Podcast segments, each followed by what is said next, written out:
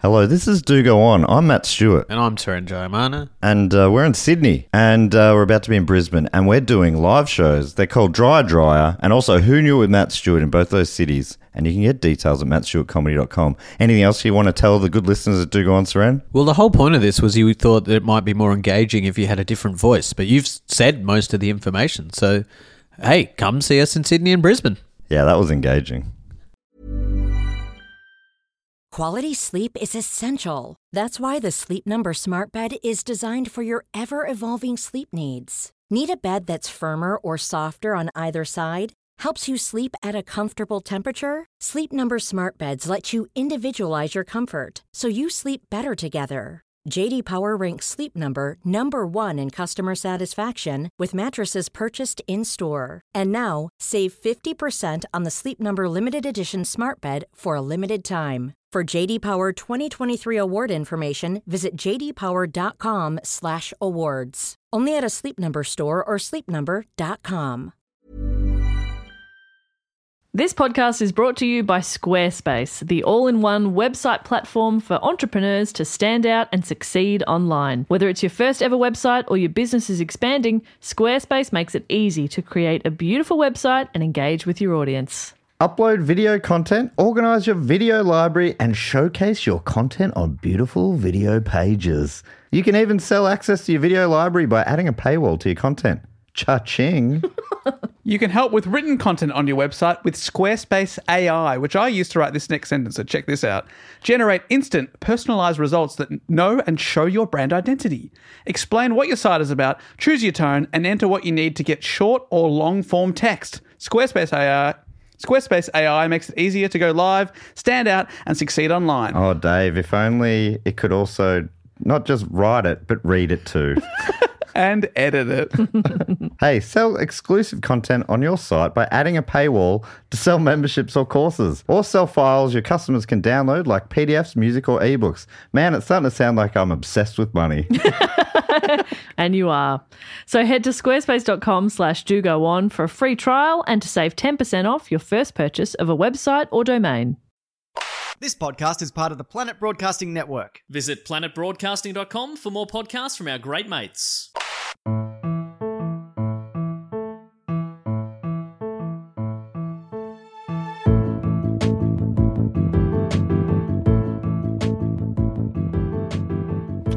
Hello and welcome to another episode of Do Go On. My name is Dave Warnicky, and as always, I'm sitting here with Jess Perkins and Matt Stewart. Hello! I opened my mouth and I didn't know what was going to happen. Really? That was it. Oh. I I mean reckon anything. That and was- it was the word hello. that No. was a good result. I reckon Yeah. that was a great result. that was a real gamble. I could have said some deep, dark secrets. Imagine you said I could have said something very Pin racist. or your pin. Seven eight four two. I killed a cat. oh no! I hate my dad. Dad listens, doesn't he? Uh, yeah, I don't, I That don't was just a joke it's a riff. joke. Joke riff. You haven't killed a cat, and that is not your pin number. We assume. Uh, pin number, Dave. That's personal identification Just a number, number, number Are number. you an idiot?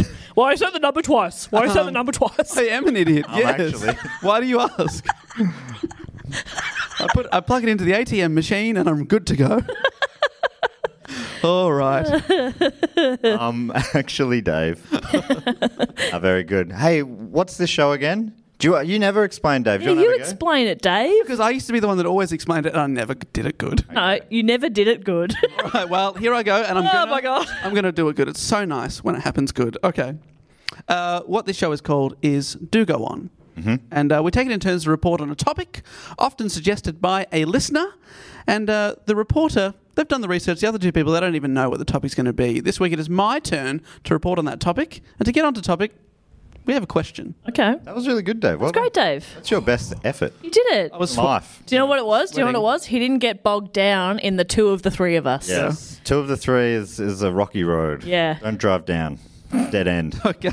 So my question to get us onto topic for you two is: I mentioned Victor Lustig. Mm. One of my recent reports is the man who became famous after selling what building? Not once, but twice. Selling Yeah. you not? I, I, Eiffel Tower? Yeah, I was going the to Eiffel say that. Tower. too. Yeah. That's the only one we've done, but I do not remember it being sold.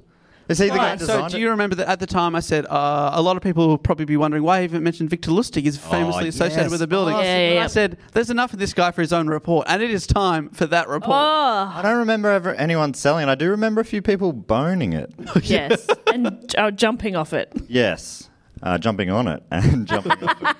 Obvi- Only after wedlock, so, you know, Hmm. That's right. I mean, Come on. it was all above board. No little bastard buildings toddling about. That'd be very cute. that would be very cute. well, this little, topic. Little mice could live in them. In the human building hybrids, Yeah. Oh. Yeah, you don't want mice living in you, do you? well, I mean, you don't really want to be a. Do you want to be part building? Yeah. yes. what a ridiculous Um, That question. is a dumb. Now Do that I I've want to thought be about it. part built? Yeah. Obviously. If I could be part any building, it would be Melbourne's marvelous Rialto building. the jewel in Melbourne's skyline. Well, it was about 20 to 30 years ago. Yes, briefly. It was briefly the largest, the tallest building in the southern hemisphere. really? Yeah, for in about the, in the southern yeah, hemisphere. Yeah. I think for about Wow. six months. So it beat about 11, 12 countries. Amazing. Yeah. Cop that in Antarctica. Yeah, and your fucking hot skyrise buildings. Yeah, teeny tiny. Skyrise? Am I okay? Is Yeah, that sounds that right. a thing? Isn't it? Or is it Anyway, Dave says. skyrise? All right, now. Yeah, no, skyline high rise. Dave, do go on, I reckon. I th- I think they're called high scrapers. Anyway, uh, this topic uh, was suggested by a few people, and I'd like to thank uh, Brad Teasdale in uh, Ropinup, Victoria, Dominic Stevenson, also from uh, Victoria in Melbourne, Jonathan McGee from Frederick, Maryland, and uh, Dave Muraseki from Windermere, Florida. Oh, wonderful. Thank you so much to those uh, those people. So you don't know much about this guy, Victor Lustig. No. I, in fact, I could I, I would have sworn I'd never heard that name. No, the, one- the moment I read it out and you were like, "What are you talking about?" That's when I thought she doesn't remember That this. was like a month ago. as well. I don't remember shit. I don't remember last week. Victor Rustig, he liked the Eiffel Tower so nice, he sold it twice. If I'd said that, you would have remembered it. yeah. That's one of his things that he said. All right, here we go. So Count Victor Lustig. Oh, One. I did it. Okay, he's a count. I like this. He was born in 1890 in what is now the Czech Republic. He came from a well-to-do family. His father was the mayor of the town, and his lineage could be traced back to a long line of aristocrats who owned European castles. Victor was well educated and consequently learned to speak five languages. What a guy! Um, what languages? I was about to say how many languages. Five. Yes, but what were they? Do you know? yes. Czech, Yep. Yes. Spanish, Yep. Yes. Italian, Yep. Yes. other. Latin. Yes, thank you. How many languages do you speak? Uh, two, English and other. Thank you. Uh, Latin. What I'm, I mean, Latin. I just can't remember the name for it. Well, that's that's one s- one story told about Victor Lustig. Yeah. Another is that he was born into a peasant family, being forced to steal from the rich and greedy just to feed himself, and then he learned to speak five languages. So that By bit's stealing. undisputed That and is indisputed. Uh, which- or one of those, or maybe another. M disputed, well a third. omni disputed. Another third uh, disputed fact is that he might not have been born in the Czech Republic at all. He might not have been born at all. Keep that thought for the end of the show. Uh, he probably wasn't even called Victor Lustig. The only thing we do know for certain is that he did speak five languages. By the end of his run, this man uh, would have 47 aliases and dozens of fake passports. The real Victor is hard to pin down, but that is kind of the point. He's a great wrestler. he would never be pinned. Covers himself in oil. little slippery little sucker. Little sucker. Ooh. Uh, he would go on to be the greatest grifter, con man, and wrestler the world had ever known. And whilst we might never know the real Victor behind the, s- the stories, we do know some of the audacious stunts that he successfully pulled off. And this is the story of the man who sold the Eiffel Tower not once, but twice. So good. Well, I'm tell you what, I'm fascinated. I'm in. I'll hear more. I'm undecided. Okay, great. On the fence here. I'll try and win you over with some of my stories. Some of your little stories. Oh, Here we go. so what? Okay, so what we do know about the man known as Victor Lustig is that in the early 1900s he turned to a life of crime. He was first a pickpocket, then a street hustler, and then a full fledged con man. How it starts, isn't Yeah. it? You don't start as a full fledged con man, do you? Pocketing's the gateway, gateway crime. and if you- Like to Mm. The pick the pocket marijuana of crime, if you will. and also, I couldn't fully tell you what street hustling actually means, but it sounds real cool, so I put it yeah. Hustling? Oh, that's my life every day. Trust the hus. Another hashtag of mine. in every day on First one I've mentioned, but it's another one. of them. Uh, at first, the cons were pretty harmless, mostly sleight of hand card tricks, conning people out of their money, sort of shell game. How is that harmless? Well, uh, Is his victim not harmed? Are well, you know, a, they not robbed? well, a fool and his money are easily parted. Am I right? To quote the Bible, I believe. Is that true? Yeah, looked it up. Bible of pickpocketing. We're going to talk about that as well. Right. Oh my This is god. good, this is what? good stuff. Uh, True Detective magazine describes Lustig's skills as quote: Lustig could make a deck of cards do everything but talk, but he could make them sing. like you're just holding him up, going me me me me me me me. People are like, "I'll pay you money to stop," and he's like, "I've I've done it again. done it again." Page three in the grifting book. Uh, so he travelled around Europe grifting and was arrested 45 times throughout the continent, but he used 22 different aliases and thus avoided serious jail time. I couldn't think of 22 different names. Think of it. Like first and surname go one. Gra- Gary Henderson, Greg- Gregary, I love. that. George Washington, William Shatner. He's, like these are names. Combined two. George Shatner. George Shatner. That's pretty funny. no, no relation to William. Well, what was our our uh, was- also had an alias last week? What was his name? He called himself like Jerry Bourbon or His something. real name was Andrew C. Thornton II, and his fake ID said Andrew Bourbon, and he's from Bourbon, Kentucky. I like that. Bourbon County. Hello, I'm Jennifer Vodka. A shaken, not stirred. Hello, I'm Tracy Gin and Tonic. Okay. I'm bad at this. I'd, yeah, Barry Beer. That's fun. Barry Beer. Barry Beer. Yeah, I guess like Maggie Beer. There's a real guy called Gary Gary Beers. Yeah, that's true. One of the members of In excess. Excess. What? Gary Gary Beers. Gary Gary Beers. Where's the second Gary? In the middle. No. Oh no. No, oh, it could be the first They're one. both, they're both the first name. They're both Ga- His name's Gary Gary. Gary Gary. How the fuck did I not know about Gary Gary? I don't know. Why? Gary Gary Beers. He's on our flag. What? He's an icon. Gary Gary. Forget which one he is. He's not. He's not the guy with the glasses though.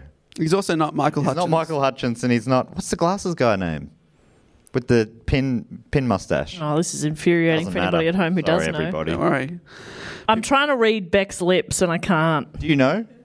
Kirk, Kirk. Pengilly. Oh, that's good stuff. Well done, I Beck. thought you said Turkmen Bashi. He is. Yes.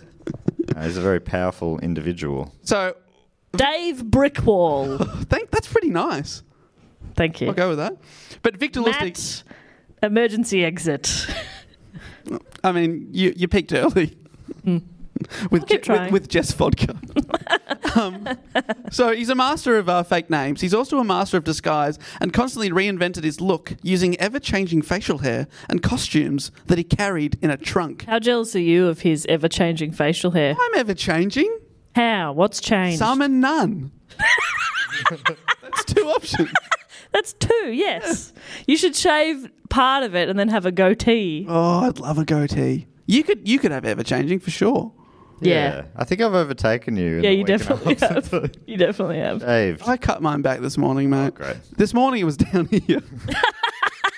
I had a wizard's beard, Dave is pointing to his his navel. and that's that's not being generous. I mean, it's more down here. What am I Ew. pointing to? pointing to his long schlong. Thank you so much. so, He's what- not wearing pants. so he carried a a, uh, a trunk of disguises. One moment he could be a suave businessman. The next he could be a rabbi or a priest. Suave businessman is also one of his names. suave businessman, and his other name, rabbi or priest. Or priest. Charmed, I'm sure. Hello, I'm rabbi, rabbi or priest. Whatever religion you are, I am that too. Uh, he was. He could be a. That's not smart. They'll call him out. Whatever religion Hmm. you are, I'm a different one. No more questions. That's the smart. That's smart. play. He could also be a bellhop or a porter. That was a common one he did. Dressed like a baggage man, he could escape any hotel in a pinch and even take his luggage with him. Yeah, Oh, great. smart. That's good. and that works as well for a rabbi. Famously carries bags. he could All take their their baggage. religious gear in there. Yeah, that is true. His two most uh, definitive features were that he was fairly short. He was uh, five foot seven, as the best of us are.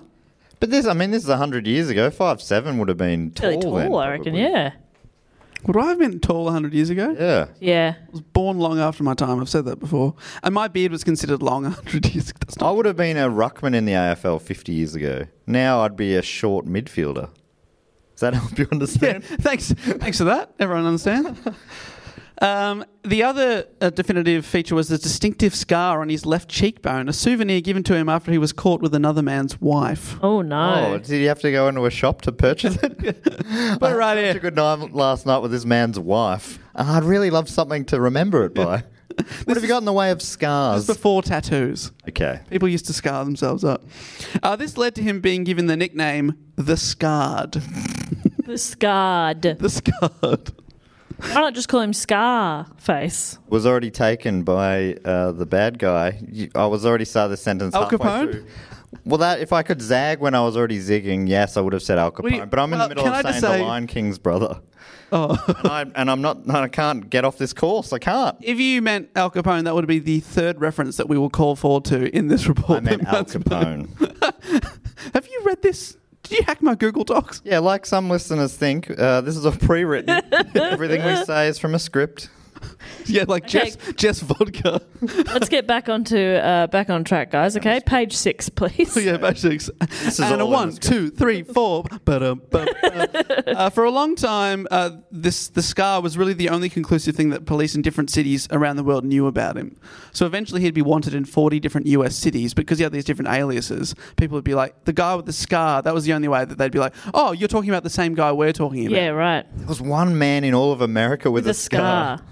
Also conning everyone. Yeah. How safe was everyone else? Ugh. And lucky, you know? Well, they call it the lucky country. No, they don't. That's Australia. That's us. Yeah, we don't have scars, mate. Uh, Lustig took his street crime to the next level by travelling on transatlantic cruise liners between France and New York. He later claimed he only ever stole from the rich and greedy, and during this time he exclusively conned first class passengers looking to turn their fortunes into even larger fortunes. Right. So he's He- a real um, Robin Hood, if you will, Yeah, but he gives to himself. and he's he was poor. he's poor, Yeah, so it okay. counts. Until he gets wealthy, and then he has to steal from himself as well. God, that must be confusing. Next time, be a nightmare. He was an extremely charming man. He would convince these wealthy travellers to invest in non existent businesses. Great. One of his scams was to pose as a musical producer who sought investment in a Broadway production. They'd give him money as an investment, only to later discover that the musical never existed, by which time he'd disappeared forever. Yep. He, uh, his step up to full cons from simple card tricks proved to be very profitable, and he made a lot of money doing this on the cruise ships. His grifting uh, practice gave him extra confidence, and he even came up with the now widely published Ten Commandments for conmen. So the, No. basically the Bible for That's conmen. amazing. Wow. Just still, Any highlights? oh, I've got him here for you now. Thou please. shalt not. Not steal. That's number one. That's the big one. It's quite confusing. Uh, his is uh, be a patient listener. It is this, not fast talking, that gets a con man his coups. Number two, never look bored. Wait for the other person to reveal any political opinions and then agree with them. Let the other person reveal religious views, then have the same ones. Which Ah. we're talking about. Hint at sex talk, but don't follow it up unless the other person shows a strong interest. hint at sex Yeah. talk. How might one hint at sex talk? Uh, you say you say a phrase that sounds sexy but Yeah. isn't. Like um, I'm right, really I'm struggling to think of an example here. Um, uh, what? Uh, look at this uh, bottle that is below me. And then if they if they if they actually if they get a boner, you keep talking. if not, you abandon it.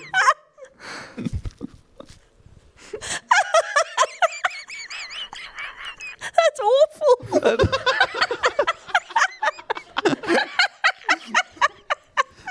You are the king of the con. Look at this bottle below me. Below me. it took me a I did. I was like, oh, there goes the last of my respect for Matt. it was such a tiny bit I've left. been saving that. special day. It's a, spe- Today is that day. it's especially good that you said something so creepy while your t-shirt's right. Oh no. oh no. Uh, I'm just kidding. I still respect you. Why? I don't know. I was just being nice. I mean, over here, I'm I'm pretty turned on right now after that Got it. comment. Look, I- He's got I a was- boner. You can keep talking. I could not believe that I came up with anything Yeah, there. no, you did well. You did well. I couldn't think of anything. Slipped it in real, like no one would have even noticed. Look at this bottle. Okay, yeah, he's saying a normal sentence here. Let's Yeah. see where this goes. It is below me.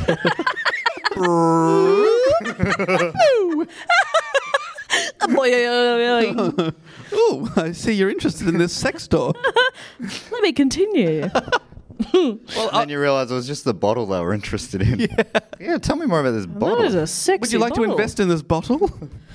That was great. The final two uh, ones that Matt has not been uh, heeding. Never be untidy.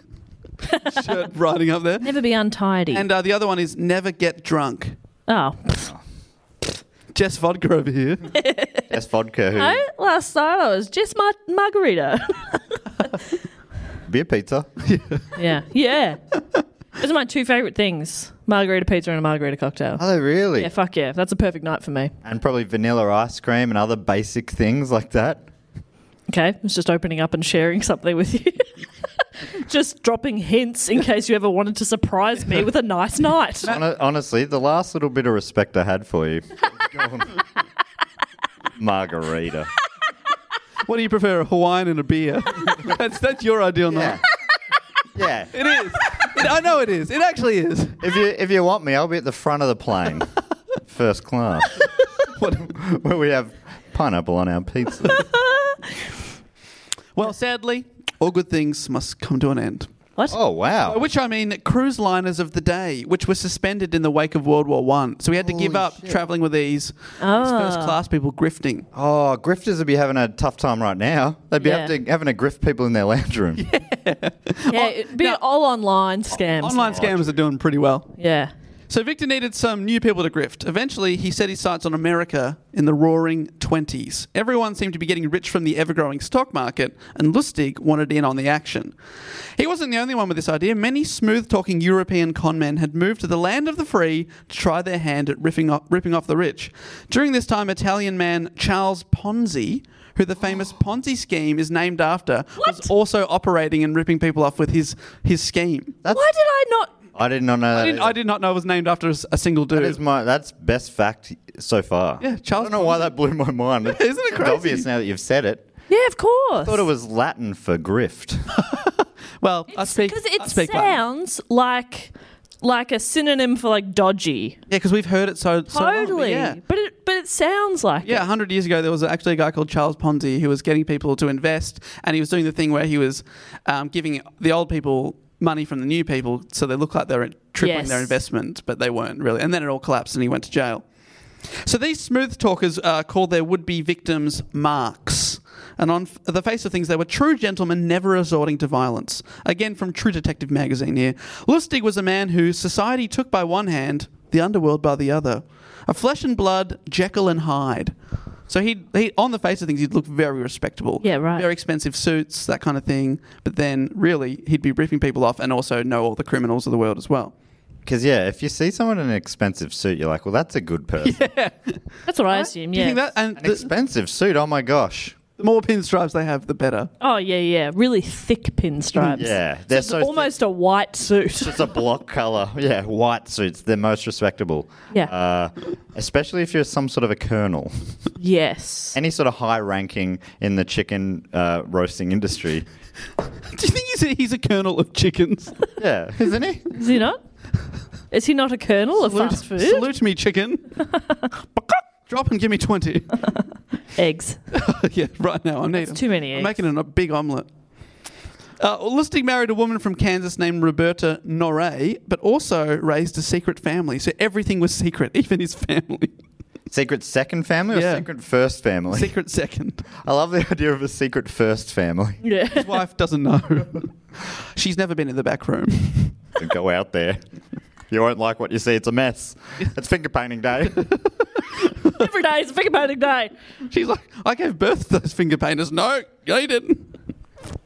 So he travelled all over North America, and in 1922, Lustig went to Missouri and showed interest in an old farm that a bank had repossessed. It was run down and dilap- uh, dilapidated, and no one wanted to buy it. Calling himself Count Victor Lustig, his most famous alias, he claimed to come from Austrian nobility that had been overthrown in the First World War, and now, with his remaining fortune, he planned to rebuild his life in the USA and live as a farmer. Okay. The bank was stoked. No one else wanted to buy the farm, and he was willing to pay top dollar for it. They thought they'd found a sucker. If no one else wanted to pay, wanted to buy it, why are you offering top dollar? Because he, well, it's part of the grift. Okay.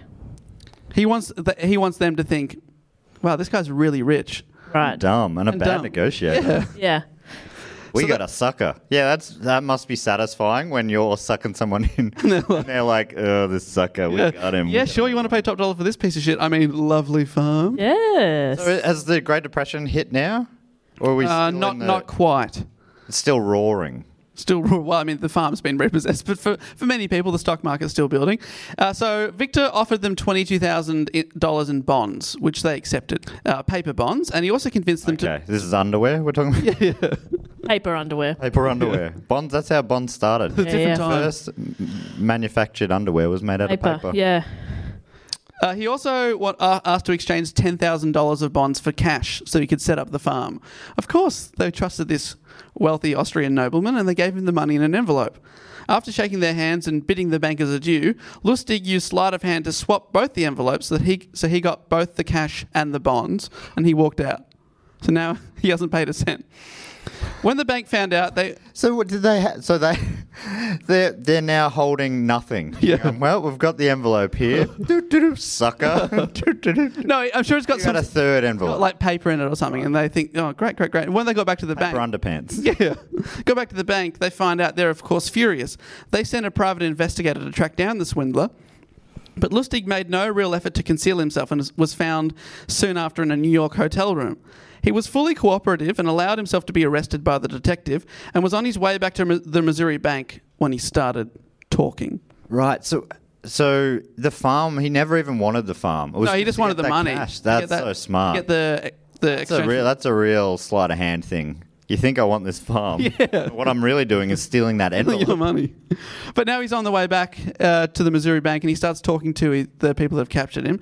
He convinced his captors that if they pressed charges against him, it would look terrible for the bank that they'd been suckered so easily and that there would be a run on the bank by its users who would panic and withdraw all their money from this shitty bank.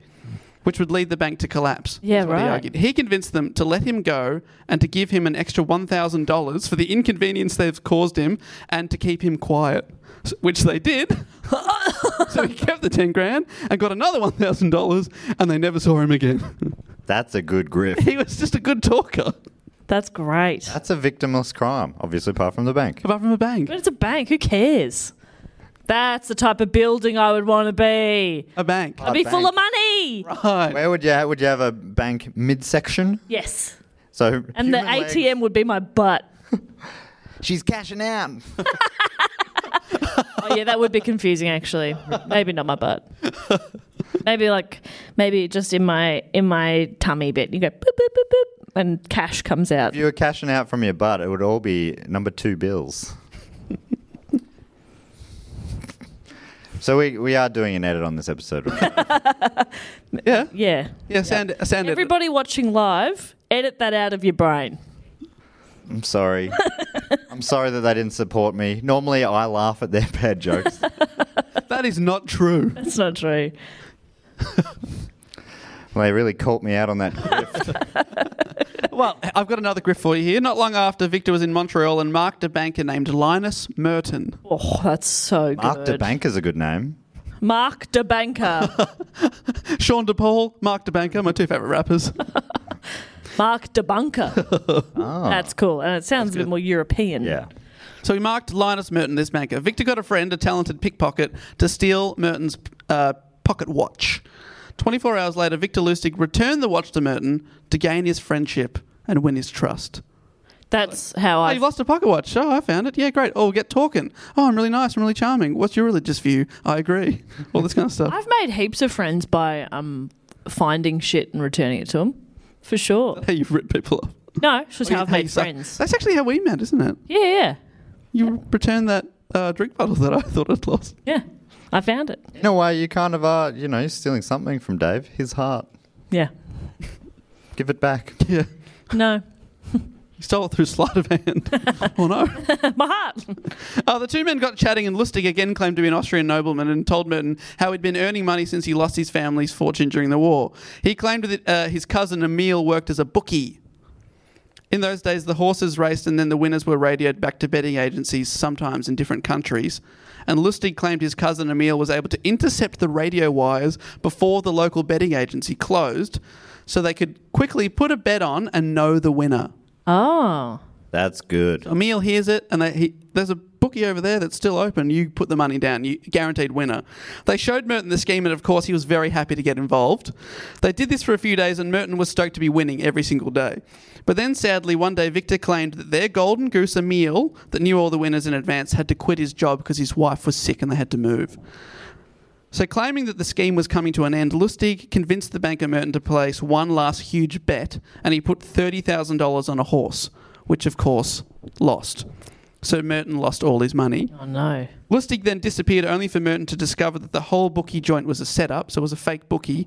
So, Lustig and his associates kept the $30,000. Yep. You- So yeah, it's an interesting one because you've you've conned a guy who thinks he's conning again. Yeah, so he's sort of. It's hard for him to be like, "Hey, this is unfair. Yeah. I was trying to con, Yeah. but I got conned. That's not on. Hey, come on Come now. on. There's got to be a line. Yeah, and then it's just on the other side of me. Yeah. Obviously, I'm fine, but My heart was in the right place. Whoa. Probably his most famous con occurred in 1925. Lustig had moved to Paris, checking into a swanky hotel, pretending to be an official representative of the French government. Oh yes, 1925, a good year. Also, I think that was a year that a few teams joined the VFL, becoming the AFL. Hawthorn, Richmond, and the Bulldogs, I believe. Really? Fun fact. That is a fun fact. It's so fun. I'd like to fact check it now. No, why would I bother? what? Who, who would care? who would care Oh, enough dear. to know? Wasn't Richmond. Anyway, maybe North Melbourne. Maybe not even that year, but a fun fact all the same. One day, whilst reading the newspaper, the idea suddenly hit him. The article that inspired the con discussed the problems with the upkeep, upkeep, upkeep of the Eiffel Tower, which, as you might remember from my report, wasn't supposed to stay up forever. That's right. It's How ma- long was it supposed to be up for? Twenty years. Right. Okay. It was still a then decent. they're going to pull it. But then listen to the whole report on the Eiffel Tower if you want to hear more. But yeah, they basically kept it up uh, because it was a good radio beacon, radio tower, and then it became iconic. But uh, its maintenance and upkeep at this time in 1925, uh, and the paint was proving to be quite expensive. So the article even mentioned that some people had called for the tower to be removed uh, rather than the maintenance be paid for. So Lustig got a friend to forge official looking French documents and then used the documents to write to the top people in the French scrap metal industry, inviting them to the hotel for a top secret meeting. Ooh. The Hotel Crillon had been chosen a- as it had a reputation for government deals being done there, so it looked very official. Once gathered, Lustig told the men, because of engineering faults, costly repairs, and political problems I cannot discuss, the tearing down of the Eiffel Tower has become mandatory. The highest bidder would be in charge of tearing it down, but would own the tower's valuable iron. He told the men that they'd been chosen because of their reputation as honest businessmen Wow. and swore them to secrecy as pulling down the tower was pretty controversial in some people's eyes. So he said, "This doesn't leave this room, but you could, you could be on this deal, and I trust you because you are honest." That's a good con. That's really good. So I don't think this is this guy's good at what he you can't does. talk about it because then you might figure out that it's bullshit. Yeah. Yeah, yeah, yeah. don't, Hey, don't let's tell Uh, just anyone. keep it between us, If you okay? did talk- Honest businessmen. If you talk to anyone, they would deny it Yeah. because this is top secret. They say it's not. That's not. re- That's not true. Yeah. That's exactly what they want you to think, but they're wrong. Yeah. I don't even bother telling them. Don't yeah, like just don't even open that They'll can of lie worms. You know, anyway. it'll just be such a tedious conversation for you to have. So just save saving yourself the tr- yeah, save yourself Saving the trouble. You the trouble. yeah. Anyway, uh, from one honest businessman to another.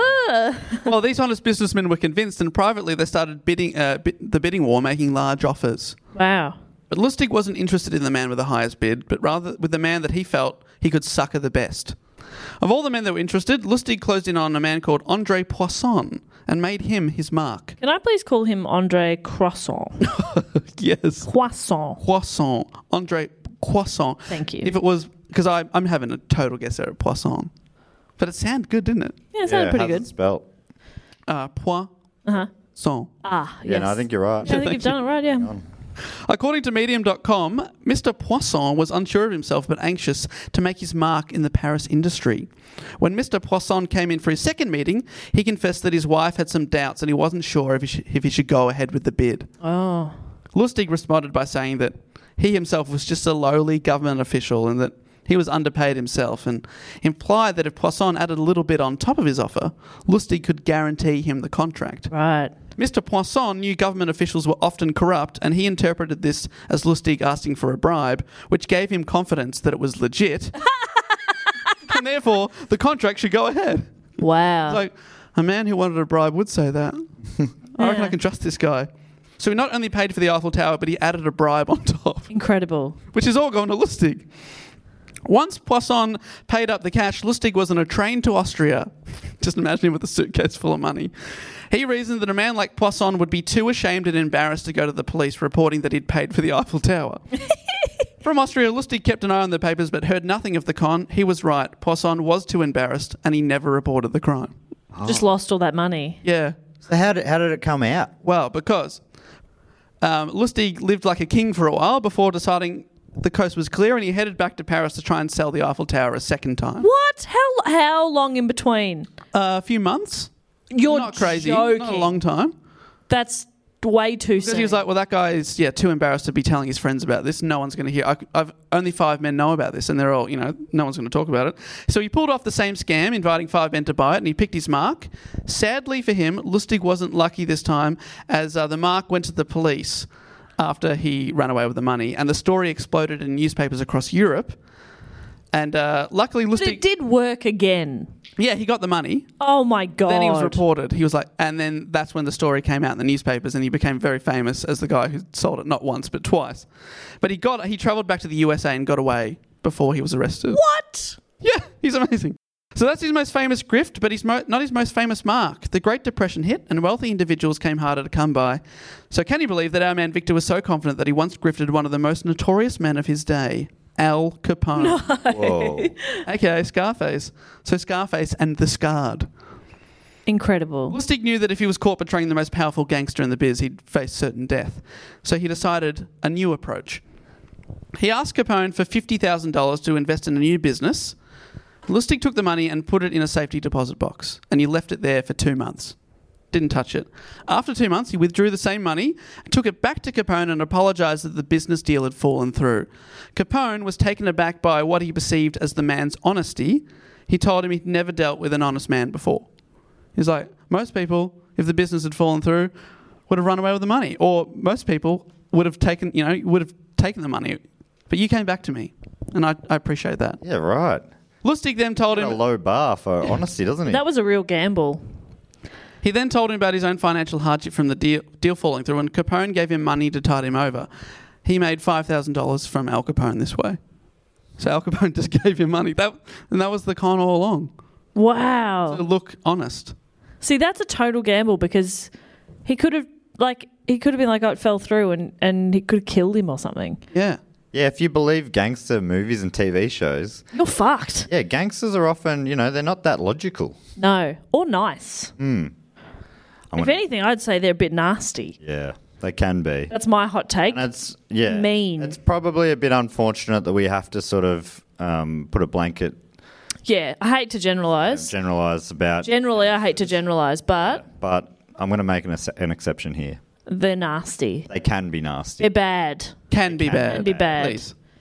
They can be mean. Not Al Capone, obviously.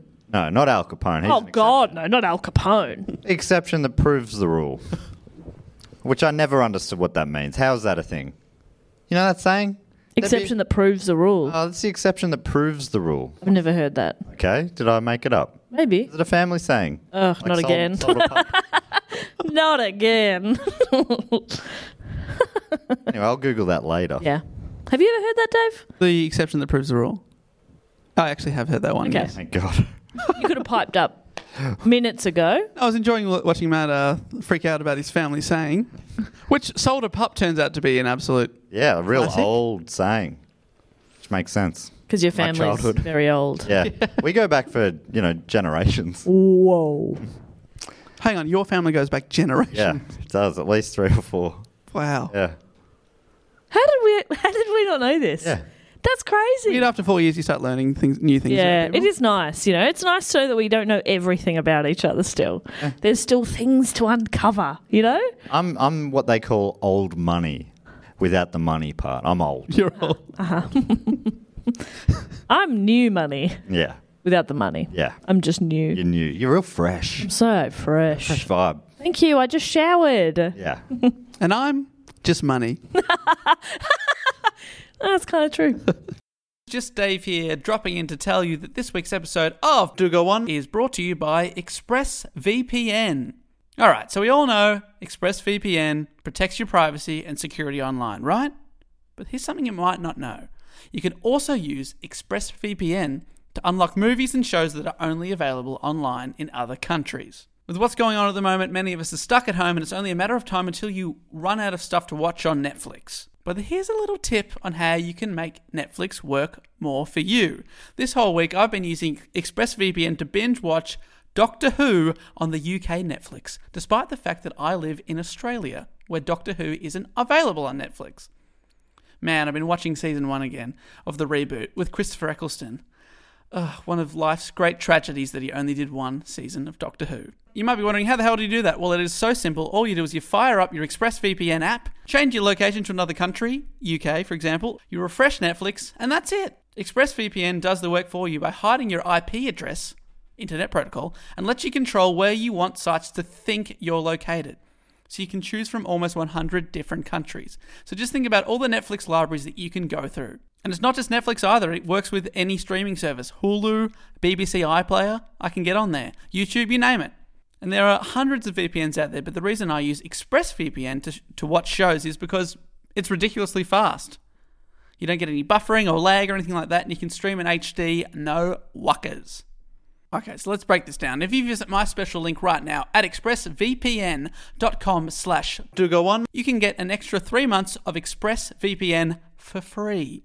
You'll be supporting the show, you can watch what you want, and you can protect yourself with ExpressVPN at expressvpn.com slash do go on. One more time, that's expressvpn.com slash do go on. All right, I've got to get back to the podcast, and after that, it's back to the main man, Christopher Eccleston. Bye. Hey, I'm Ryan Reynolds. At Mint Mobile, we like to do the opposite of what Big Wireless does. They charge you a lot, we charge you a little. So naturally, when they announced they'd be raising their prices due to inflation, we decided to deflate our prices due to not hating you. That's right. We're cutting the price of Mint Unlimited from $30 a month to just $15 a month. Give it a try at mintmobile.com slash switch. $45 upfront for three months plus taxes and fees. Promo rate for new customers for limited time. Unlimited more than 40 gigabytes per month. Slows. Full terms at mintmobile.com. This podcast is brought to you by Squarespace, the all in one website platform for entrepreneurs to stand out and succeed online. Whether it's your first ever website or your business is expanding, Squarespace makes it easy to create a beautiful website and engage with your audience. Upload video content, organize your video library, and showcase your content on beautiful video pages. You can even sell access to your video library by adding a paywall to your content. Cha-ching. You can help with written content on your website with Squarespace AI, which I used to write this next sentence, so check this out. Generate instant, personalized results that know and show your brand identity. Explain what your site is about, choose your tone, and enter what you need to get short or long form text. Squarespace AI.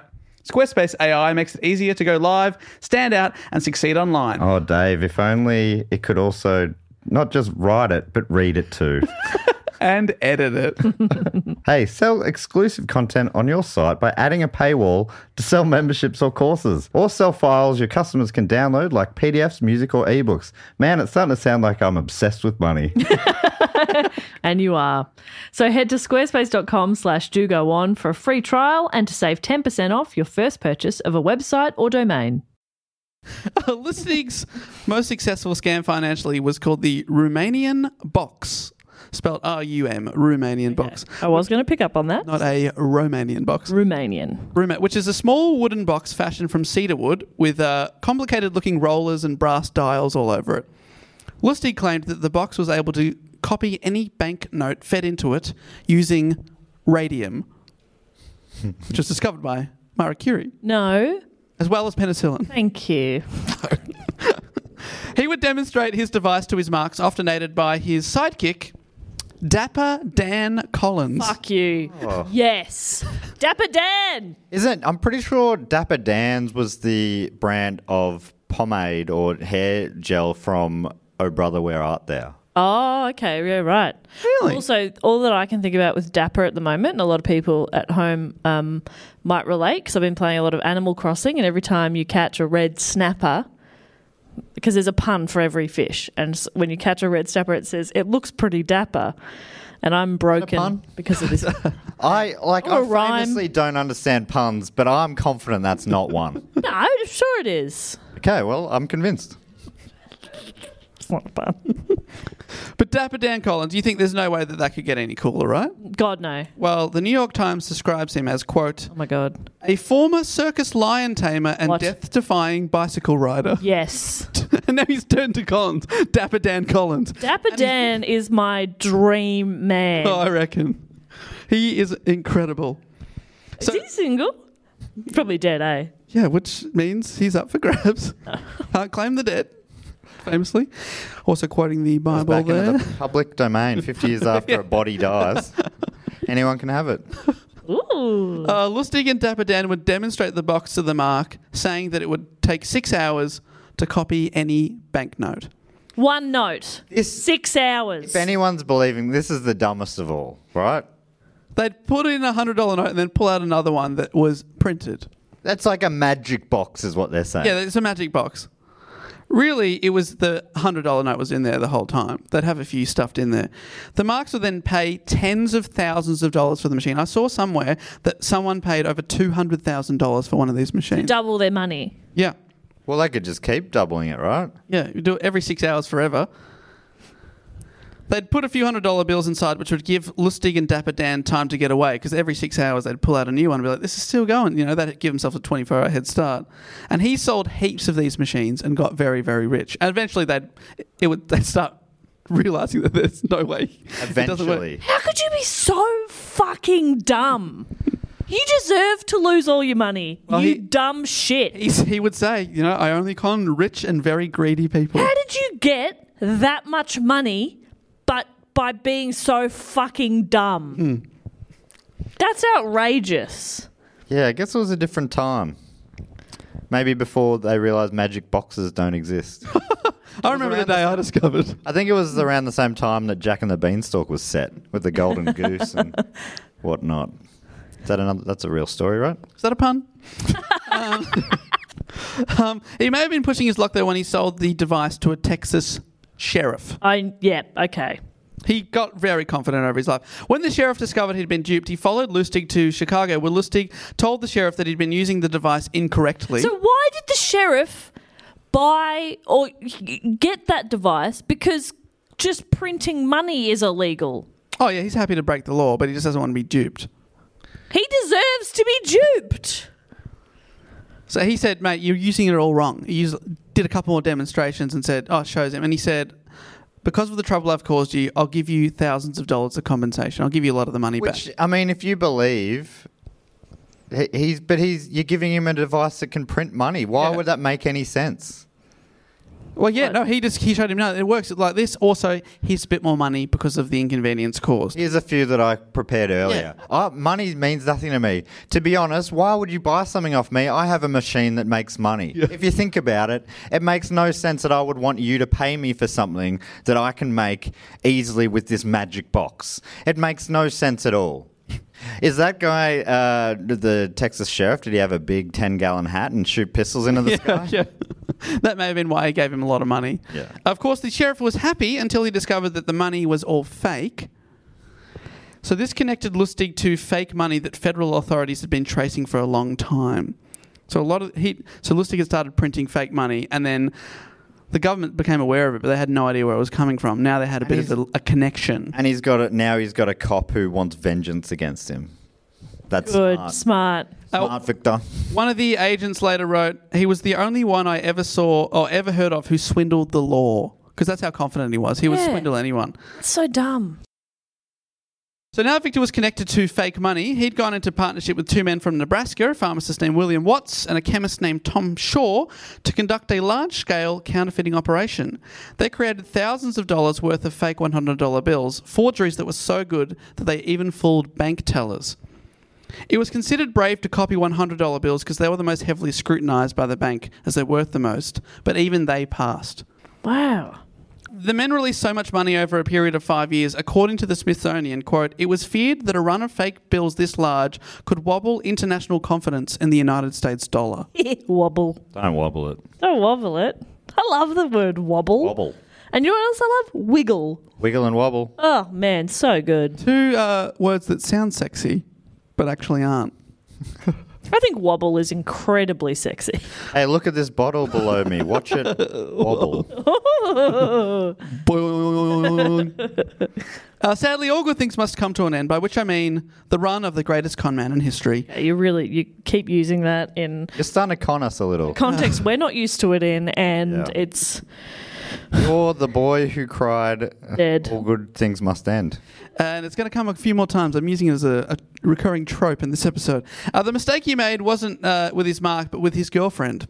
Ah. His lover thought he was cheating on her, so she dobbed Lustig into the police. On May 10th, Hmm. we've nine- all been there, right, ladies? She went out into her back room and saw his secret first family. so what the fuck? on May 10th, 1935, Lustig was arrested in New York and charged with counterfeiting. He was cool, calm, and collected, and admitted that his partners were counterfeiting money, but he claimed to have nothing to do with it. He had a suitcase with him, which was searched and found to only contain expensive clothing. if it's a crime to be fashionable, Lock me Yes, up. Judge. I Lock wish me he'd- up, officer. I wish he'd said that. He looked pretty clean until they found a key on him that was traced back to a locker in Times Square that was found to contain over $50,000 in fake notes, as well as plates used to print the forgeries. So they'd got him. and at this time, this is an insane amount of money, Oh, right? so that's much so money. much, yeah. like a million dollars sitting there that's Yeah. fake. So they'd got him for a few months. A few months later, Lus- Lustig uh, escaped from the inescapable federal detention center in Manhattan. Quoting from a Smithsonian article that I'll link to in the show notes, it's just, they've worded it so well. He fashioned a rope from uh, bed sheets, cut through his bars, and swung from the window like an urban Tarzan. What do you mean he cut yeah, through you've his skipped over cut bars? through his bars. How'd he cut through his bars, Dave? It's not in the quote, mate.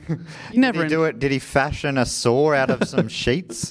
you never interrupt a Smithsonian article. Sorry, sorry, sorry, sorry. Uh, when a group of onlookers, onlookers stopped and pointed, the prisoner took a rag from his pocket and pretended to be a window cleaner. No. Landing on his feet, Lustig gave his audience a polite bow and sprinted away, quote, like a deer. So quite bouncy. yeah, no, on all fours. Without me. he turned into a deer. I hope the window he was wiping was a mime window. That would have been fun. Then he put a hat down, made a bit of cash, And he ran. and an ordeer ran away. He uh, escaped for 27 days before being spotted getting into a car. The FBI gave chase for nine blocks, but Lustig's driver refused to stop. Eventually, the FBI were given permission to ram the runaway car off the road. The car was forced off the road, guns were drawn, and Lustig's car door was flung open. He calmly surrendered with the words, Well, boys, here I am. what a guy. badass. What a guy. Is this your car? that would have been so good. He had a well publicized trial, and one of the journalists wrote that they heard one of the Secret Service agents say to the accused, I love this, Count, you're the smoothest con man that ever lived. He was hairless. Um, that's something that hasn't come up before now, but he was hairless and would also bathe in oil. Yeah, that's why he was so slippery. He had a really um Couldn't pin him. yeah, like a really he was very dedicated to his skincare routine. Yes. And also just a bit of self care. Do you know what I mean? Yeah, self-care skincare, Just big two. pamper pampering himself, which I respect. He was pampered. Uh, He certainly wasn't pampered in prison, though, because Lustig was sentenced to 20 years uh, in jail for his crimes and uh, escaping the prison. And he was forced to serve his time on the notorious Alcatraz Island. Ah. Ooh, which we've done a report about. Uh, We did the escape from Alcatraz, Yeah, that's great. right. What's involved in that? Which we've done a report about, I think. Uh, it said that he had a postcard of the Eiffel Tower taped on his cell wall with the words, sold for 100,000 francs written on it. Whoa, what does that mean? Just a happy memory. Yeah, just a memory like, I sold that. Yeah, Uh, yeah, Cool, man. You've also got secret families. Have a picture of them, yeah. you freak. And you're in jail, mate. Yeah. How good were you at it? Yeah. really? You got caught, didn't you, dickhead? He was uh, prisoner 300 on the island and referred to on paperwork. What's our number there, Bob? You like that? I really do. Paperwork interned, uh, interned him as uh, Robert V. Miller. Oh, So that was one of his aliases, possibly his real one. We don't really know. wow. He was in prison on the island for the next 11 years, and during that time, he made 1,192 medical requests and filled 507 prescriptions, most of which were ignored as fake illnesses used to contu- uh, concoct an escape plan. They thought he was just faking it. Oh, I'm really sick. I need a boat and uh, a saw um, and a helicopter. And for everyone to just look over there for a bit. and sorry, yeah, it is a weird new disease. Uh, eventually, he was examined after 11 years and found to not be faking it, and he was transferred to a medical facility. Sadly, all good things must come to an end, by which I mean the life of the greatest con man who ever lived. The man known to history as Count Victor Lustig died of pneumonia on March 11th, 1947. His death certificate listed him as an apprentice salesman. Okay. And uh, that's where his life ended. But bit of a postscript in March 2015, bringing things back to what Matt said at the start of the episode. A historian um, Thomas Andel from Lustig's supposed hometown of Hostin in the Czech Republic began an exhaustive search of information on when he was born, trying to find some evidence. He wasn't listed as ever attending the local primary school.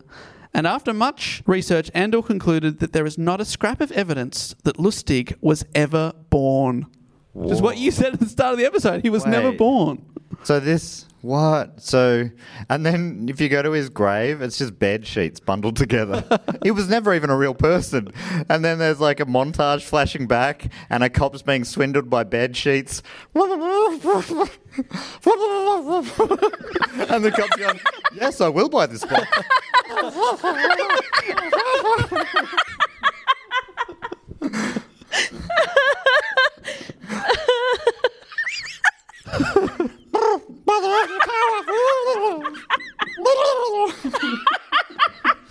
My God, that's the smoothest bed sheet I've ever met. What kind of thread count is that? Oh my That's god. a 2000 thread count. My God, Egyptian cotton. Nothing but the best in this grave. Best noise ever. Ooh, ooh. Uh, we appear to have buried a turkey alive. Just pecking at the door. I thought it was a turkey, but it's bed sheets. we thought it was a turkey. Why are they burying a turkey? It's a different time. No. It hurts. Oh, well, that that is that's a report on uh, Victor Lustig. So there's so many, so much mystery ab- about him. the stuff that we do know, it's it was a wild, what what a wild life. Uh. Started his life uh, on a on a little bed, and um, yeah, ended it buried alive. Sheets can't die. this is the biggest tragedy. Still under there.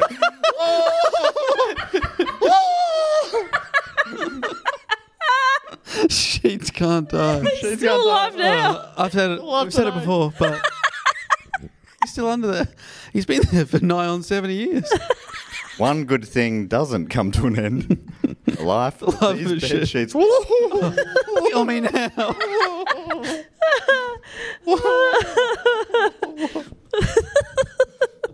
That's truly one of the stupidest riffs we've ever gone on. I loved it. I love loved it, but it was so dumb. a man made of sheets, still alive. He's buried alive.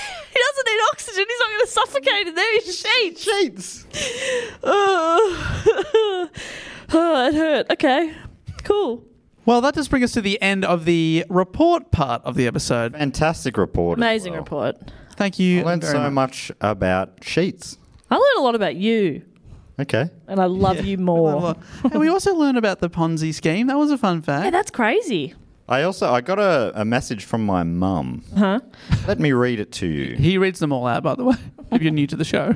he always reads messages from his. Uh, she wrote saying the 19 this is she hasn't been listening or anything. This is just coincidental, but she wrote the 1925 season saw the admission of three new clubs: Footscray, Hawthorn, and North Melbourne. So that's the Bulldogs, the Hawks, and the Kangaroos. I think I s that's what I said. Is it? I don't remember. I changed from Richmond because I think Richmond were actually 1908. Right. Memory. Oh, What, 1912. Doesn't matter. Look it up. I scrubbed the whole thing from my memory. yeah. I don't know anything. But that's pretty good that I remembered that anyway. I'm Yeah. impressed by myself. Thanks, Mum. And my Tap my mum, back, Mum. my mum messaged because I said my parents were not watching, and she messaged me and said we are watching, and I there was no emojis or anything, so I think she mad at me. No, that's just how boomers tweet. no, she loves an emoji. She loves a little kissy face one. She puts it at the end of every message because she loves to give me little kisses. Yeah, okay. Well, maybe my parents.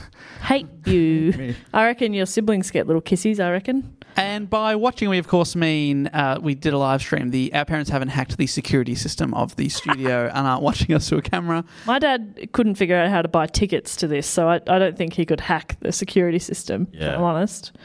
But Anyway, if you the cameras aren't rolling now. The parents can't hear. but if you did miss the first two live streams, we are doing the next two Saturdays. There's still two live streams to come out. really been some of them. I, I don't know if it's because I've been bottled up at home for six and a half days that coming in here is even more exciting uh, than normal. And I'm normally excited, but it's been so much fun these first two. I'm, I'm really looking forward to next week already. Yeah. Um, but it is now time for everyone's favourite segment of the show. It's the fact, quote, or question segment, which I think has a, a little jingle. Fact, quote, or question.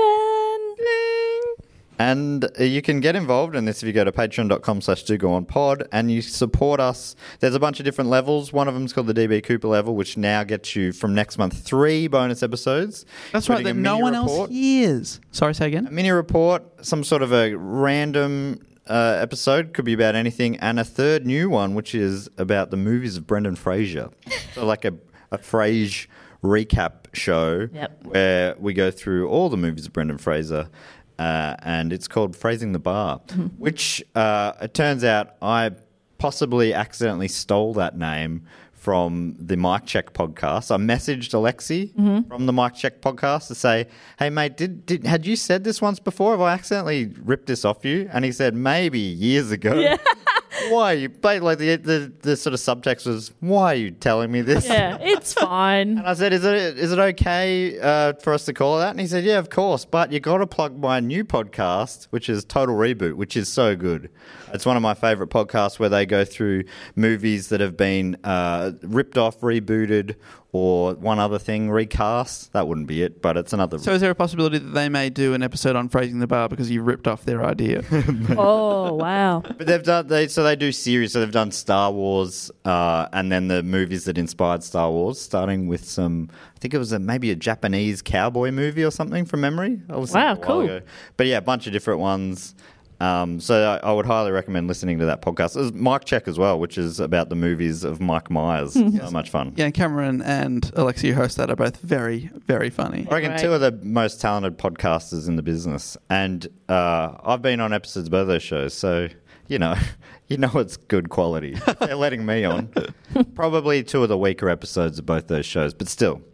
Uh, anyway, so you can get involved at the Patreon, and one of the levels, the Sydney Scheinberg Memorial Rest in Peace level, uh, means you get to give us a fact, a quote, or a question. You also get to give yourself a title, and we read two of those out each week. I don't read them out till I read them out. Uh, that'll make sense if I fumble on something soon. That's me sort of pre-apologising. Yeah. Uh, so the first one is from Thomas Doppelrider, and he's given himself the title of official quizmaster for Dugo Patreons. Oh wow, Dave, how do you feel about that? That's okay. Uh, you don't look okay. You don't look okay. You look furious. That's kind of. I would have thought that would have been almost the exact title you'd give yourself. I'm happy to share with Oh. someone as great as Thomas. He is furious. He is oh my god. Fuming His his fists they are clenched. Oh, fists of like fury that, over here. like that Arthur meme. He is now a human embodiment of the Yeah, yeah. of whatever that animal is. Aardvark. Oh, wow! They did not nail that in the drawing. Um, I don't think they wear glasses or sweaters.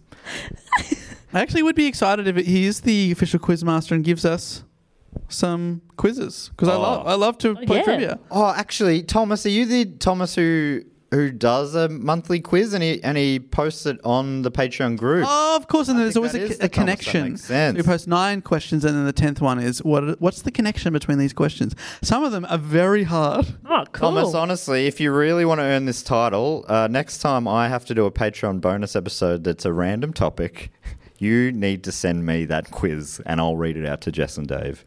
If you really want to live up to your name and save me from having to write a quiz myself, Are you man enough? Huh?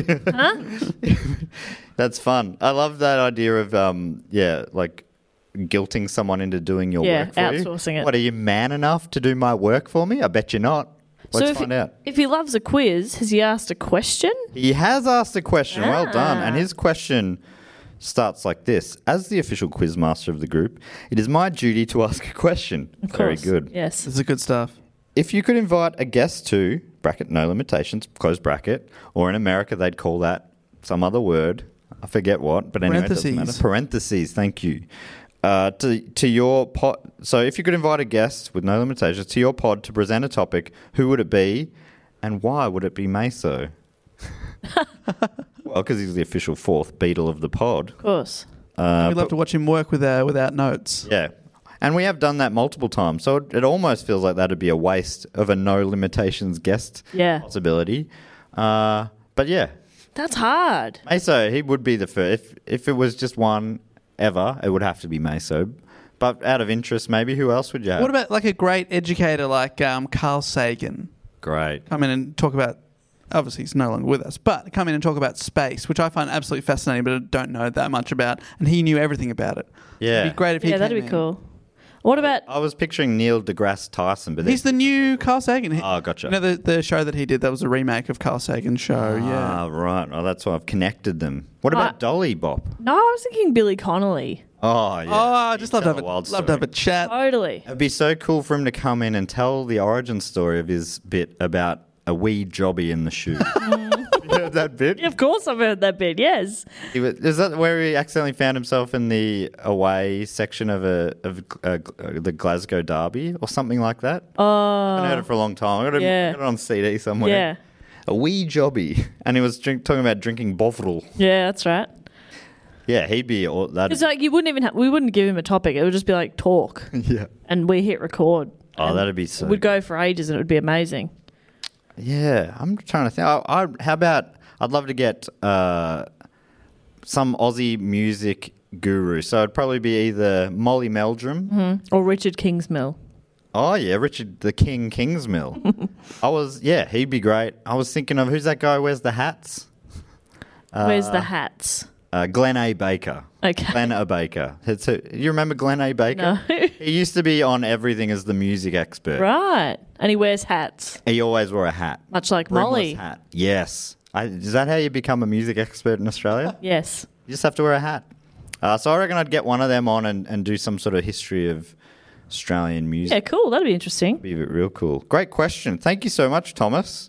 Uh, and the second fact quote or question of this week is Kelly Clark, who's given herself the title of philosophical. Oh, oh, great. Uh, phenomenologist. She's written it out phonetically.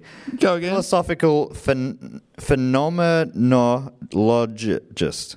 Pheno- can you Like That phenomena? Phenomenologist? phenomenologist phenomenologist i'm gonna i honestly that made it harder i'm gonna have a crack at reading as it's written philosophical phenomenologist yeah it definitely is easy just to read the word and read it phone- phonetically anyway um, so she's the philosophical phenomenologist of the pod do do do do do uh, and she's- Phenomena. I thought you were going to do the X Files theme. She has, Kelly's given us a quote, and her quote is, or it starts with a preamble here. Hey, hey, Matt, stop for a sec and read this in your head first, okay? to uh, put into a slash indicator upon room. That's not in your head. okay, a person. Wait, hang on. I've put in. hmm. Here is the quote. A person is an entity of the sort to which the only proper and adequate way to respond is love. That's Carol Wojtyła. Can we have the uh, quote one more time in a No, I sentence? missed that. Because uh, so she's put in these pauses for me to use. A person is an entity of the sort to which the only proper and adequate way to respond is love. Why are there those pauses? I'm not, I'm not sure. Okay. Uh, but there's an, another paragraph here for Wojtyła. I'm glad she's written the pronunciation for this because I would have said Wotla, Wojtla, but it's Wojtyła. For what Wojtyła, the opposite of love isn't hate but use. That is, you can't really hate non-people like trees, cars, accountants. So hating someone is at least acknowledging them as a person. Love, in Wojtyła's writings, isn't a feeling, it's an action.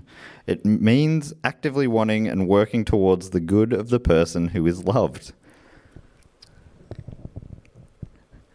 It's we've all gone quiet because none of I'm us processing. have ever known love. yeah. w- What is this word? What So- is love? What is love? You sure you're saying it correctly? Has she put the pronunciation for love in there? yeah. I'll read. I'll, Lovey. I'll read it one more time without the gaps. If um, a person is an entity of the sort to which the only proper and adequate way to respond is love. Well, that's nice. Yeah, I think that is nice. That is Thank probably you so much, That's Kelly. one of the nicest quotes we've read out. I think. Yeah, Lo- definitely. yeah, I love the variety uh, there. Uh, thank you so much, Kelly. Thanks, Kelly. Thanks, Kelly.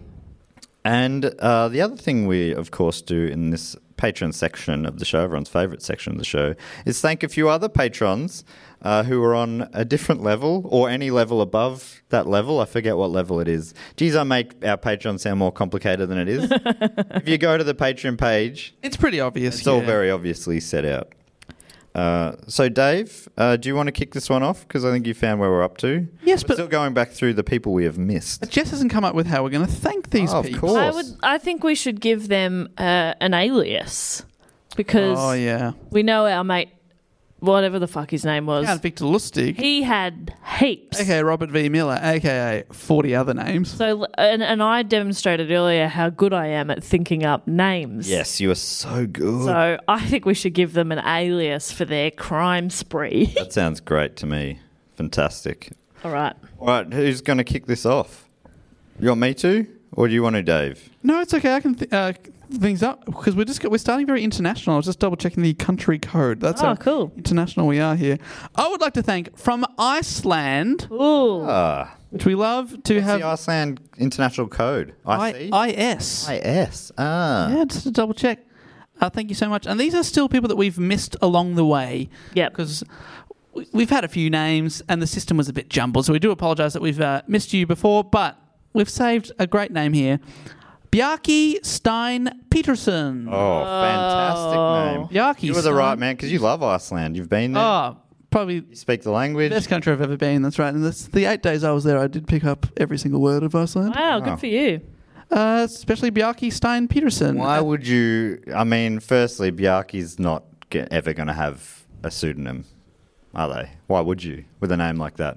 To blend in. Oh, Then you'd have a name. you're standing out as the best person. Totally, but then you're on a crime spree. You got Yeah. to blend in. You got to be like Steve Smith or something. You know, if Bjarki robbed my house, I'd forgive. I'd say, of course, have whatever you need, Bjarki. Yeah. What a fantastic name. Thanks so much Please, for dropping welcome. by. Yeah, You've enriched my life. Yeah. And yourself. yeah. With my belongings. But what Yeah. about as a, an alias? His name is Michael Wachowski. Ah, where have you pulled that from? Oh, it just came to my head. Sound like a cool name. Yeah, I like it. And you're confident Bjarki is a male name? Just thinking that. Oh, actually, not at all. So go, let's go a gender neutral name. Michael Mikkel. What about Jesse? Jesse. I was going to say Jamie. Jamie. Let's go, Jamie. Jamie. Jamie Lowville. Oh, that's good. Fantastic. Fantastic work there. Great one. Two options to choose from. Yaki Stein Peterson from Iceland. much. Thank you so much. I would also like to thank now from uh, Chroma in Great Britain, Caden Banford. Hayden Oh, another Banford. cracking name. This also says that- name. that's a great alias as well, Caden Banford. Yeah, that's really good. But What are you on trying to hide, Caden? What's your real name? Caden's fake. Let's give Caden a real name. Hayden's name is okay. Uh, I like. I really like the name Philippe. You Philippe. work with that? Philippe. Navidad. Navidad. Yes. Yes. Philippe Navidad. Just to blend in.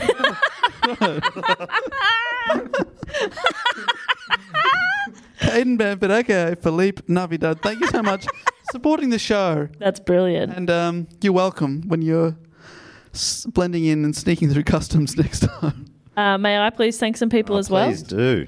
I would love to thank from what's NE in the States, Dave? New England. I'm, That's not a state, though, is it? No, it is. Is I it? panicked. No, ma- ma- it's, that's an area because Yeah. Massachusetts is Yeah. New England as well. NE. Because that's where the Patriots are from. I think that's a whole region. Nebraska, which we were talking Nebraska. Oh. about on this very episode. Awesome. Yes, a few times. Oh, were we talking about that? We might have talked about that in the uh, live stream. That's right, it was in the last stream. Oh, I I apologize. was saying the fact that I just learnt this week on another Planet Broadcasting podcast, a new one called Hat Jam, which I'd highly recommend for people who are um, uh, creatively minded, perhaps, or into music. Uh, it's a podcast where Cav Templey from Eskimo Joe has a musician guest, and the episode I listened to was with Kevin Mitchell from Jebediah, and they play this game where they put uh, songs into a hat and every past guest has as well. And they pick two songs out of the hat. One is to inspire a verse, and one is to inspire the chorus. Oh, wow. And then they write a song by the end of the episode. And during the episode, Kevin Mitchell said the fact that um, the Nebraska album by Bruce Springsteen was uh, just a demo album that he liked so much that it, it ended up being the final product. So it's a real lo-fi album for that reason. Yeah, that's a really cool podcast idea too. And also in the uh, oh, we, that was also at the start of the stream. Don't worry, I was just I'm wearing a Connor Oberst t-shirt, and uh, he's also from Nebraska. Which There you go. And right. this person from Nebraska is losing their fucking mind because they're not sure if it's them or not. Is it you, Connor Oberst? I would love to thank Gabriel Tice Bruton or Oh. Bruton? Bruton. We're on a on a Where are we heater pulling today. these fantastic, names from? Fantastic names. Gabriel, thank you so much. Love that. Okay, Dave, have you thought of a name yet? Uh, yes. Navidad. Oh, Navidad, of course. And Give also us a the- first name. Okay. Um, Any first name. Christian. Oof. Feliciano. Oh, that's good. Christian Feliciano. That is good. That is good. Gabriel, what do you think? I think you're quietly satisfied with Yeah, that. You're welcome. Hey, uh, I would also go, Gabrielle, go listen to Bruce Springsteen's Nebraska. Let us know what you think. um, thank you so much, Really, Gabriel. You've redone it. I would love to You've thank- added a few overdubs. love to thank uh, from Cork in Ireland, what? Laura O'Day. oh, Laura Day. That's a Hollywood name if I've ever heard one. Yep. Amazing. All right, let me kick this off Yes. uh, with the name Miguel. Miguel Have I said that right? for Laura. Not, it's a new name. Okay, Miguel for Laura. Miguel Miguel, isn't it? Miguel is fine too. Miguel O'Hara. Miguel O'Hara. Oh. So what? You've changed your surname from O'Day to O'Hara. Yeah. I was listening to a podcast last night with Catherine O'Hara as a guest. Huh. She was a guest on Conan with Eugene Levy. Fun fact. You're relating everything back to podcasts you've been listening to. I can't. um, Well, lockdown has meant that I'm listening to a lot of podcasts. I think Miguel O'Hara is a sick name. That is a great name. That's good. but I mean, you started with a great name, so Yeah. Thanks so much, Laura. yeah, started at O'Day. the top, and now you're here, still at the top. And Maddie Stew bringing it home. Okay, if I may, I would love to thank uh, an- a couple of more names that we have accidentally skipped over. Firstly, from Toronto in Canada, the uh, second city actually where Catherine O'Hara and Eugene Levy were in the second city uh, improv troupe, and where they started again. SCTV He's incredible. uh, which oh, apparently Hmm. I've never saw, but apparently it was a super influential comedy show from the seventies and 80s maybe. Ooh. And uh, I'd love to thank from Toronto, Anna Rain. Oh, Making it rain. Oh, making these it names all are right. insane today. Good. I mean, we always have great names, but they feel like they're Okay, okay. even better than normal. Somehow. Someone give me a first name. All right, Teresa. Storm. Oh, that's a superhero. What's that? I mean, Teresa's- Storm is a superhero, but still, Teresa Storm, though. yeah, that's Wow, even Oh, that's better. good. Somehow you've made it even better. Thank you. Thank you so much, Teresa Storm, aka Anna oh, Rain. I see where you got it from because of rain. Rain, yes. I- yeah, It was. It wasn't really that clever of me. it's pretty clever. Still sounded good though. Yeah, exactly. And that's all that matters. Thank you so much, Anna Rain from Toronto. Sorry, Teresa Storm. Thank you. And finally, I would love to thank from Pittsburgh, Penguin Country in the United States. And we have not stopped with the quality of names. Ashley Van Marick. Oh my God, Morick. Van Oh, Ashley. Morick. Honestly, I love I'm a finding van their name, name. a little Morick. Yum, yum, yum. I love a van. yeah, I love a van. Love a van. I love any kind of transportation, Yep. but vans are particularly good. All right, you got a surname, anyone? I got a surname. All right, Dusty. Tugboat. Blended right in. I was thinking more That's a transportation. real, that's a real uh, low rent stripper name. Dusty Tugboat. Dusty's fantastic. Welcome to the stage. Love the name Dusty. Dusty tugboat. Dude, dude. They're always tooting. He's got a re- he's got a few tricks up his sleeve. he comes out in a costume yeah, as a tugboat, and he tugs like another like behind him. There's a another stripper bigger- dressed as a big ship, and he's sort of tugging him along. He's like a scrawny stripper who like comes out just before the really ripped ones. And, He's str- strangely strong. and they also tap dance like like those Australian strippers do. Or I'm merging two. I'm merging s- the musical Stomp. With, uh, Strippers. which what's the Australian strippers? Men at Work or something? I always forget- Oh, And power. and power. Uh, yeah, yeah, yeah. I, I just know that. Um, Thank you so much, Dusty, Tugboat. you like you couldn't hand over that passport without getting a million questions. Sorry, your name is Dusty Tugboat. Well, yes, it's an alias, but I mean, I mean, I've I said would too much. love to see Simon if he's still listening. Simon on, on Twitter, Simon Morgan Esquire. Uh, he illustrates a lot of bad riffs from the show and tweets them. I would love to see you put Yeah. those six people, those six aliases, in a photo somehow. Good luck, Simon. Good luck, Simon. I believe in you. um, so, yes, thank you to all of them. Um, and yeah, like I say, if you want to get involved in that, you can get on board at patreon.com slash do go on pod. Uh, the last thing we do with the Patreon section is in, induct a few people into the Triptych Club. So people who've been on the shout out level or above for three years um, get invited into the very exclusive Triptych Club. It's behind a velvety rope, and Jess has normally got some sort of hors d'oeuvre and a cocktail organised as they enter. As I uh, just double check if we have anyone on the guest list tonight.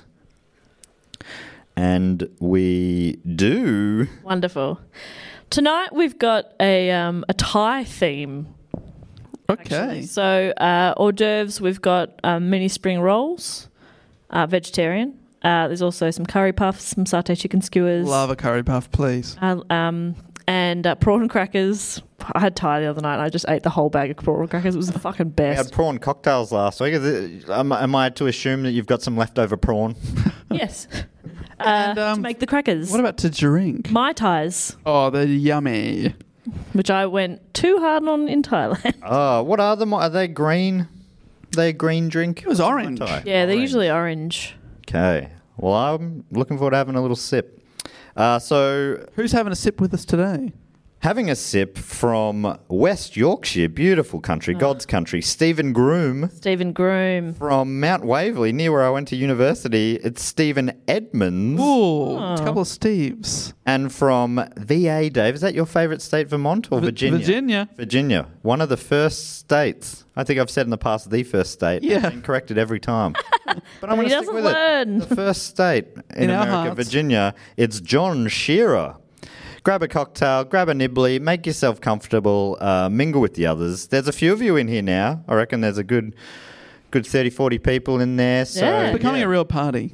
Yeah. It is. It's actually we've opened up the annex last week, and Yeah. Um, yeah, mingle. Uh, and Dave's also going to put your name up on the website on a special page. Right, and I will Glittery be. gold lettering. And there's going to be a live band. yeah, who's in it? Um, Is it a, like Gary, it's Gary Gary Beers from NXS. Gary, Gary Beers in there? So it's some I don't sort of an all-star band Yeah. group. Can Chris Cornell be in there? Chris Cornell. Living and Dead. Is it that kind of? yeah, band? yeah. okay, great. Chris Cornell, um, Louis Armstrong, Oh my Oh my god, wow. that's a lot of heavy hitters. uh, Can we get Dusty, Dol- Dusty Springfield, of can we course. get Dolly in there as Dusty well. and Dolly, they're um, they take it in turns to be backup for each other. Oh, that's Look nice. up for each other, right? So they then- One takes the goes, lead. goes solo, the other one's backup. Right. Keep swapping it out. And Sometimes Chris Cornell, duet. they're sort of rotating three. We got a, a, f- three front.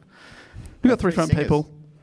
Three front people is not a phrase that's taken off. But there's no, there's no like um, fighting or anything. They're all very supportive. They just love the music. That's not Fleetwood Mac. no, Uh, And who's on drums? Of course, the fantastic Daryl Summers. Oh, the greatest drummer Australia has ever known. when I think drums, I think Daryl Summers. Lemmy on bass. Now that is Oh, a yeah. hot band. I don't know what their sound. He will is. not look at the audience. No. He's looking Or up. should he? He's too good for us. Oh, not although the Triptych Club, he'll maybe make an exception. maybe They're the only people who'll ever look in the eye. it's amazing. The high class of uh, guest in there. Anyway, that pretty much brings us to the end of this episode. It does. Uh, thank you so much for, for listening. If you want to get in contact with us, we've got a website, dogoonpod.com. It's got links to the Patreon. Hey, you can suggest an episode. We've got merchandise. You can follow us on Twitter, Facebook, and Instagram at dogoonpod. And, you know, knock yourselves out with our back catalogue if you haven't heard them all, because we have over 230 episodes now. This is Yeah. episode 235. Wild. Wild. All right. Well, uh, as we say here nearly every week, thanks so much for joining us and suck. Ah.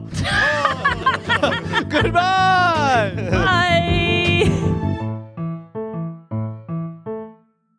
This podcast is part of the Planet Broadcasting Network. Visit planetbroadcasting.com for more podcasts from our great mates. I mean, if you want, it's, it's up to you. Small details are big surfaces. Tight corners are odd shapes. Flat, rounded, textured, or tall. Whatever your next project, there's a spray paint pattern that's just right. Because Rust new Custom Spray 5 in 1 gives you control with five different spray patterns. So you can tackle nooks, crannies, edges, and curves without worrying about drips, runs, uneven coverage, or anything else. Custom Spray 5 in 1. Only from Rust-Oleum. Hey, it's Paige DeSorbo from Giggly Squad. High quality fashion without the price tag. Say hello to Quince. I'm snagging high-end essentials like cozy cashmere sweaters, sleek leather jackets, fine jewelry, and so much more. With Quince being 50 to 80% less than similar brands. And they partner with factories that prioritize safe, ethical, and responsible manufacturing. I love that. Luxury quality within reach. Go to quince.com slash style to get free shipping and 365 day returns on your next order. Quince.com slash style.